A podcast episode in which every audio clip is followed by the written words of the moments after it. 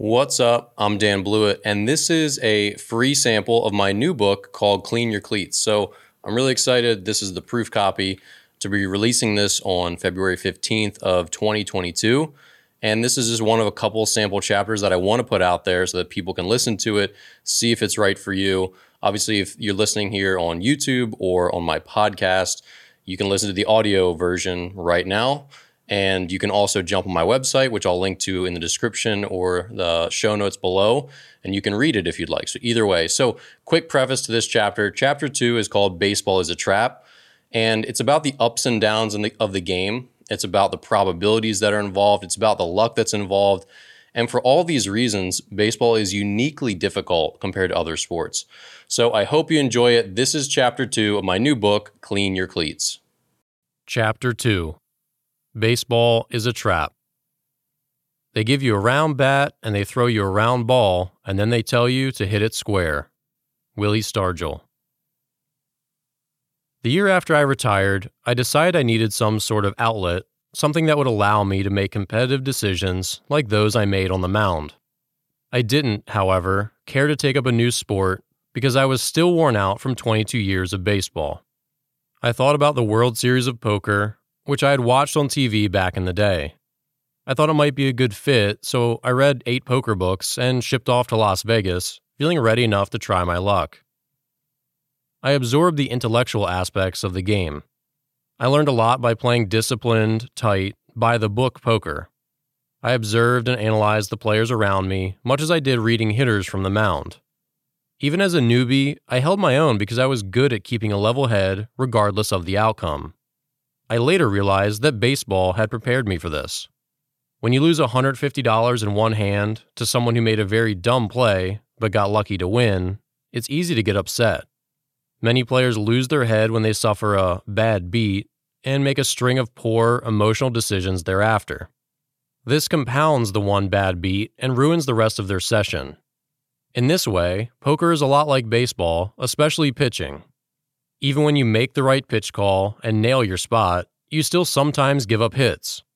Maybe it's a blooper that falls in, a 13 hopper that finds a hole, or a routine fly ball that lands in the Bermuda Triangle. For a hitter, you can destroy a ball just to watch your 110 mile per hour line drive go right into the shortstop's glove. You did the right thing by hitting the ball on the screws, but bad luck means sometimes it finds a glove. In poker, even when making the statistically correct play, you can still lose because of the random chance that is involved. In every situation, there's always a smart play that, in the long run, will win more often than it loses. If you took 10 identical situations and made the smart play in each one, you might win that hand seven times and lose only three. Over the long run, you'd take home more money than you lost.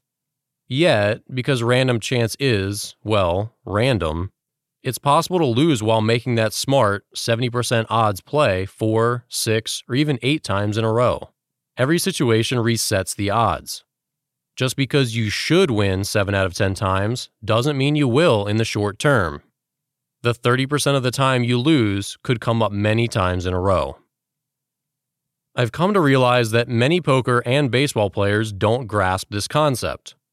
Too many players become infuriated that they lost while making the right play, gave up a cheap hit on a good pitch, or got out despite hitting the ball hard. When they execute, they feel like they should always win. Mentally weak players also believe that other players should behave as they expect them to and get upset when they don't. How could he have not folded when I made that bet? How could he have swung at that 3 1 curveball? Pitchers succumb to this the most, feeling blindsided when a hitter doesn't react how he assumes he will when he throws a certain pitch in a certain spot. We play it out in our heads and expect the rest of the world to respond in kind, forgetting that we don't live in a world of robots. Smart players, on the other hand, know that bad players will occasionally get rewarded by lady luck, but will lose big in the long run. Good players stick to their guns, knowing that if they make the right play as often as they can, they'll win more than they lose, taking home more money than they brought. Mentally tough pitchers and hitters realize that the only thing they really control is their preparation, decision making, and execution. Once they take their swing and make contact with the ball, what happens next is not up to them. They don't control where the ball goes once they begin their swing, only that the swing they took gives them the best chance of hitting the ball hard. Experienced pitchers know this as well, just on the other side of the lines. Once they release their pitch, they've done everything they can do. Great pitches more often than not become outs, but sometimes they lose games. Likewise, poorly thrown pitches induce pop ups, strikeouts, and double plays. Luck is a two way street. In basketball, the wind doesn't blow your shot off course. It either goes in or it doesn't because of how you took the shot. In football, who you tackle is completely up to you and how good you are at tackling. Unless Usain Bolt trips or just has a disastrous start, he's going to outrun everyone else, and the track conditions won't make a bit of difference. Baseball, though, is not like other sports. It's uniquely cruel in the vast amount of luck, both good and bad, that can, in the final innings, make the difference between who wins and loses a big game, even the World Series. It's insanity to think that in the most pivotal moments of a ball player's career, those final, precious few outs, that something completely beyond anyone's control could make all the difference. A routine ground ball could take 14 hops and sneak through the infield. A hitter could badly mishit a pitch and bounce a swinging bunt down the third base line, beating the throw to first with ease. One of those human umpires we hear so much about could ring a player up on a terrible strike three call a scorched, potentially World Series winning line drive could go directly into the third baseman's mitt, letting the pitcher completely off the hook and totally screwing a hitter out of glory. Baseball is absolutely maddening sometimes, with the outcome hanging by the threads and whims of those puppeteers we call the baseball gods. It never feels good to lose, especially when you did the right thing. It's also incredibly difficult to stay positive when you're in a string of tough luck it's easy to talk yourself into the idea that things won't get better or that it's all your fault. Why can't your good days and bad days be evenly distributed and spread out? It just never seems to work that way, or if it does, we don't pick up the pattern very well. The first pitch of my pro career cracked the mitt for a called strike. The second pitch was lined right back at me, smashing square into my left thigh. Ugh, I said to myself, is that how this is going to go? two pitches in and I'm ducking for cover like it's World War III. I got hit by a second line drive 90 innings later and then never again in the next five seasons. How's that for a normal distribution? Baseball is hard because of the luck, because of the unknowns, and because of the erratic ups and downs. You can find yourself in a statistical slump despite actually hitting the ball quite hard, quite often. If your batted balls find too many mitts, you're 3 for 20, hitting a buck 50. If just a few instead fall in, you're hitting 6 for 20, a Hall of Fame worthy 300 batting average. Without those extra 3 cheap hits though, our confidence can plummet into a chasm too dark to climb out of. That is, until we do climb out of it, just as we always have and always will. Crash Davis, the poetic, journeyman catcher in the movie Bull Durham, always had enough talent to hang around, but never enough to break through. He was known as one of those strange, smart ball players, a truly mystical breed not unlike the common unicorn. One of the old timers in the movie joked, I actually saw him read a book without pictures once. One night at the pool hall, he learned the prodigious young pitcher he'd been mentoring had been called up. The young, dumb, but infinitely talented Nuke LaLoosh, the kid with a rocket for an arm, was going to the show. Crash, who admitted that he was known to sometimes howl at the moon, went off in a rant about the luck that separates players. Nuke's call up was just the latest example of it always being someone else's turn and never his.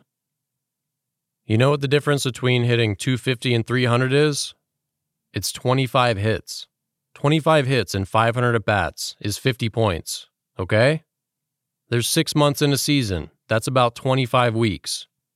That means if you get just one extra flare a week, just one, a gork, you get a ground ball, you get you get a ground ball with eyes, you get a dying quail. Just one more dying quail a week, and you're in Yankee Stadium. I can relate a bit too well, unfortunately, to how Crash felt in that moment, yet again having to be happy for someone else. Yet, I've come to understand that those extra 25 hits aren't free. One or two might come down to the lottery, just like a lucky hand in poker. But 25? Even though it's just one a week, as he says, that number is very much not a lottery. You know who gets those extra 25 hits? Who the baseball gods give them to, slipped under the table so no one else can see? It's not random. The hitter who consistently puts barrel to the ball more often than everyone else, hitting his weak grounders just a little harder, his bloopers just a little bit firmer, he's the one who gets those extra dying quails to fall in. The consistently harder you hit the ball, the more often they bounce through, drop in, or find eyes. Likewise, the more you make smart pitch calls and hit your spot, the fewer times hitters bloop one in against you. The more you keep that changeup down, the more those medium hit batted balls bounce to your shortstop for a double play rather than cruising over his head into the outfield. High changeups and breaking balls become liners and bloopers. Low, well executed changeups and breakers become ground ball outs. The luck never goes away, but skill always helps to normalize and control for it. Playing this game well provides you with a bigger share of that pot of good luck. Crash was a heck of a hitter, but he wasn't stuck down the minors because those lucky, free 25 hits didn't fall his way. If he had 100 better at bats, where he took a better swing at a better pitch, he'd have made his own luck and turned a few more groundouts into line drives, a few more deep fly balls into doubles. He'd still get his quota of bloopers and bleeders, but his fate didn't come down to sheer luck. Neither did mine, and neither will yours. Those extra 25 hits are the hardest 25 to get. The element of luck is perhaps what makes the game so alluring, tantalizing, welcoming, and yet destructive. It's like the song of the sirens in the Odyssey that lured sailors to their death. Today could be the big day when we get that key hit in front of the scout who has the power to change our lives forever. Every day is a new today. Baseball is amazing precisely because of the injection of luck and the mesmerizing reality that anything and everything, dreams made or destroyed, can happen even on the most ordinary Tuesday night game. Beyond just the luck of hits and outs, there's always something new, never before seen or done. When I was 15 or so, our catcher made the coming down throw to second base at the end of our pitcher's warm ups.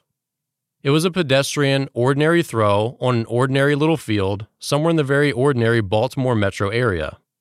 But it just so happened that our third baseman uncorked his final throw to first at the exact right moment for something incredible to happen. The two throws collided in midair over top our pitcher's head. All of us looked on with slack jaws at this silly, meaningless, yet astronomically unlikely event that we were lucky to witness. Despite the fact that it had no impact on the game or anything else, we were in awe. In 22 years of baseball, both playing and coaching, I am yet to see that happen again. About five years later, I saw the most bizarre and yet beautiful triple play, one that I also never saw before or after. It was first and third, no one out. The hitters smashed our pitcher's offering, sending one of those low line drive fly balls right at our center fielder, who stood his ground, frozen in place, the runner on third read it correctly and retreated to tag up, assuming that the ball was either going to be caught or sail over his head. As our center fielder caught the ball, he unleashed a rocket of a throw to the plate, sailing it clear to our catcher on the fly. The runner on first must have had an oh crap kind of moment because he realized too late that the throw would not be cut and was going home. He quickly tagged up and bolted for second. So what happened? Our center fielder nailed the runner at the plate with such perfect timing that all our catcher had to do was slap down a swipe tag as soon as he caught it. Then, because he heard 2 2 2, he immediately switched his feet and fired a bullet of his own down to second base. Our shortstop caught it, dropped down the tag, and the runner who had taken off late from first was out. It was a three laser triple play right up the center of the field.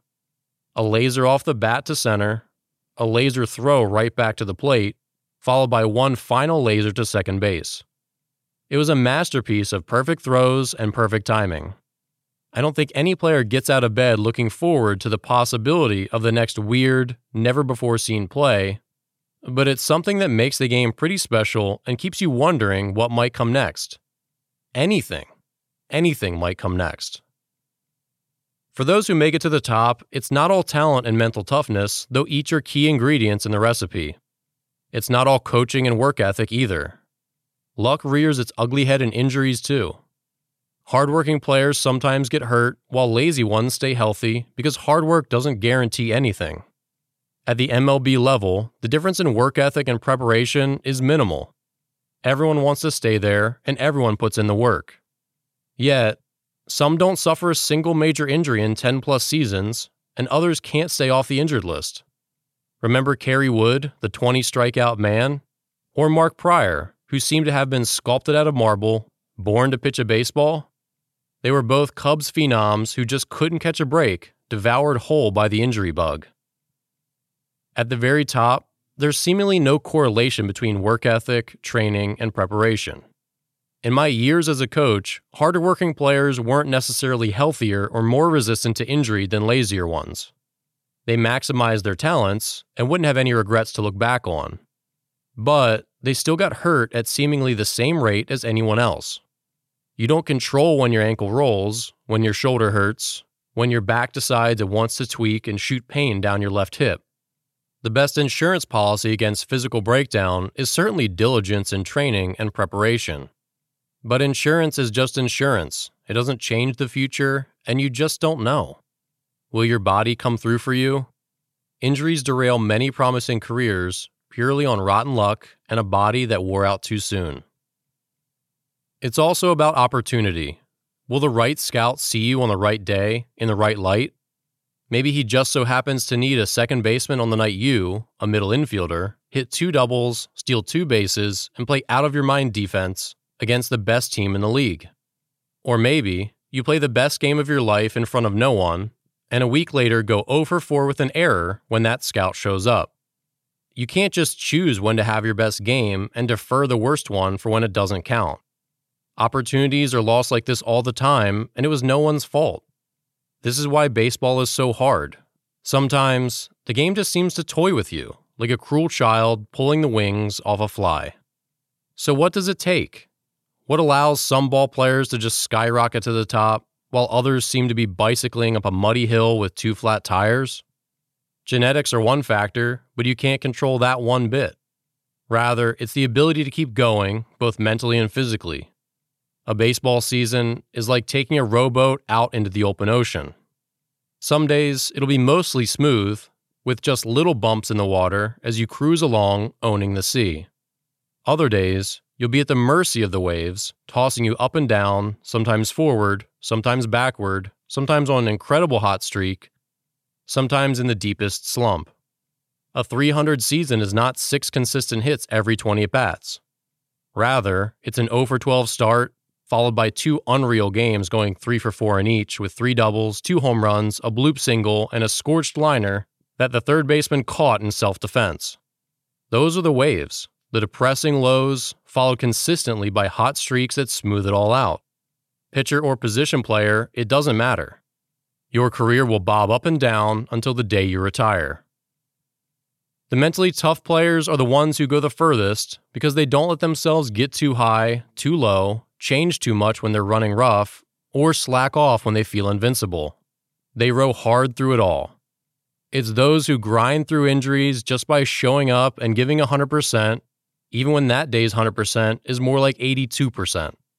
At times, it'll seem as if you're fielding ground balls with an oven mitt, the only reasonable explanation for the amount of errors you've made lately. I once pitched with a 10 plus ERA for an entire month upon joining a new team.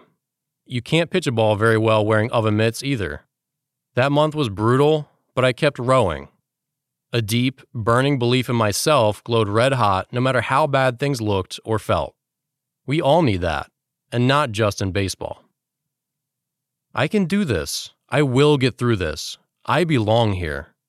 Some days you'll have to stare yourself in the mirror and slap your cheeks and scream it out loud until you believe it. Other days, you'll roll out of bed with your chest puffed out and just dominate with no real effort required. Life is quite a thing on these types of days. Yet, the easy times are not what build champions. In the long run, the hard times make all the difference. After a tough at bat, game, week, month, or season, everything is easier when you understand the nature of this up and down, hybrid game of skill and chance you're playing. But that's not enough. Through all of it, you have to have that glowing, red hot belief in yourself. The number one most psychotic, foam finger waving, face painted fan in the cheap seats beating the you can do it drum? It absolutely must be you. Your belief in yourself is your best armor that will withstand this battle, and you are the blacksmith. Baseball is perhaps both the hardest and yet the most rewarding game there ever was because of all that darned luck. So show up, play hard, never stop rowing, and collect those 25 hits.